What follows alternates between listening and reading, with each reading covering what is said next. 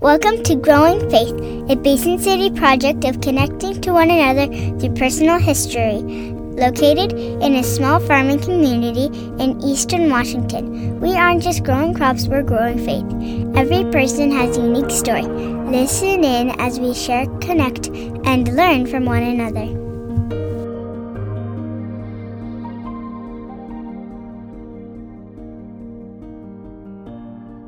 All right, welcome to the Growing Faith podcast. Tonight is Wednesday, February seventh, and we are uh, we have a, an exciting night planned. We are here with an Activity Days group, and we are going to interview one of our leaders who uh, has been working with us, um, but who's going to be leaving for just a little bit. And before he leave, we left, we wanted to talk to him really quick about uh, about a little of the experiences he's had thus far in his life. So tonight we have a group of young men with us, and we're going to have them tell us who they are, starting right over here. My name is Tyson Rowley. I am nine years old. My name is Mitchell Withers, and I am nine years old. My name is Kai Eppich, and I am nine years old. My name is Traeger Hawkins, and I am nine years old. My name is Stetson Hawkins, and I'm eight years old. My name is Brennan Nielson, and I am eight years old. My name is Triston Freeman, and I am ten years old. And tonight, we are interviewing Tate Nielson. Tate, how old are you? I am eighteen. eighteen years young. Wow. Yep. Awesome. This is an exciting podcast or an interview for me, because when I first moved back to Washington, I actually was one of Tate's leaders when he was twelve. Yep. That was a long time ago. A long time. You've gotten a little taller since then. A little bit. All right. Okay, so we have prepared several questions. Please uh, speak very clearly into the mic. What is your future career goals?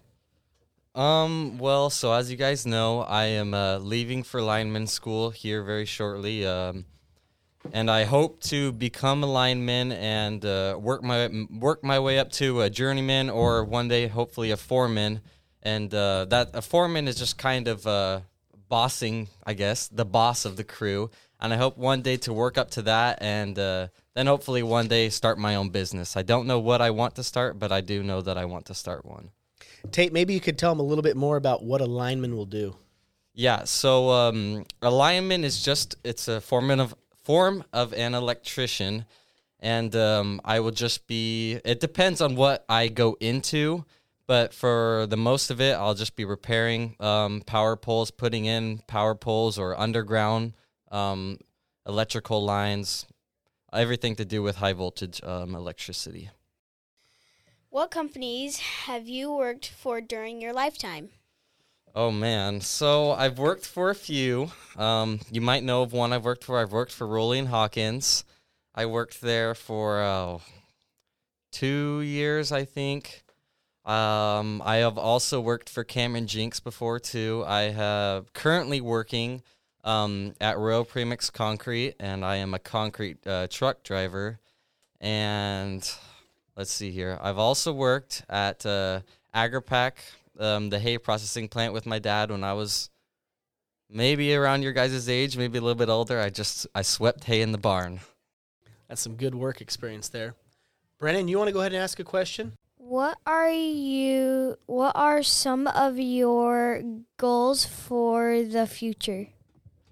Um, so my goals, um, it kind of all ties back to uh, hopefully one day owning my uh, own business.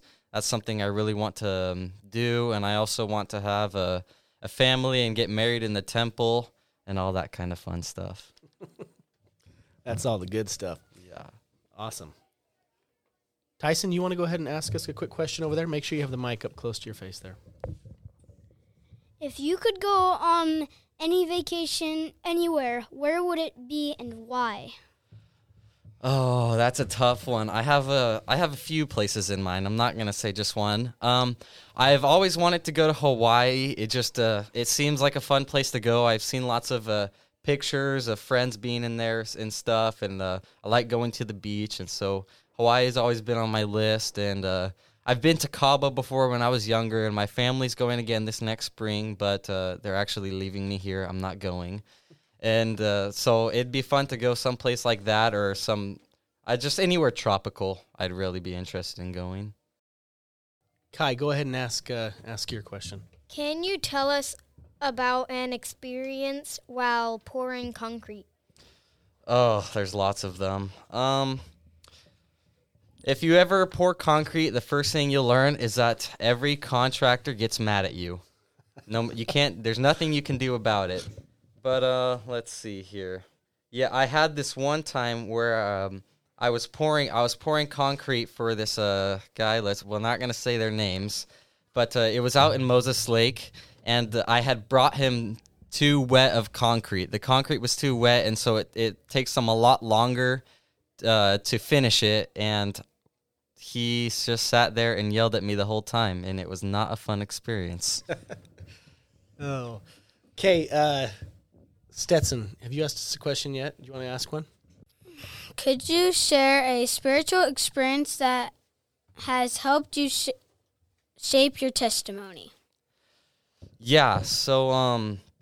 Well, uh, my grandma, you know, she recently passed away, and uh, she's just been a real, in- she was a real influence to me. And during her uh, her funeral, hearing all of my aunts and uncles and my, my dad speaking and sharing their testimonies at it, it really helped build my testimony and uh, show the the legacy that my grandma left, and uh, what she would have wanted me to do. Your grandma was an awesome woman. What is your favorite hobby and why?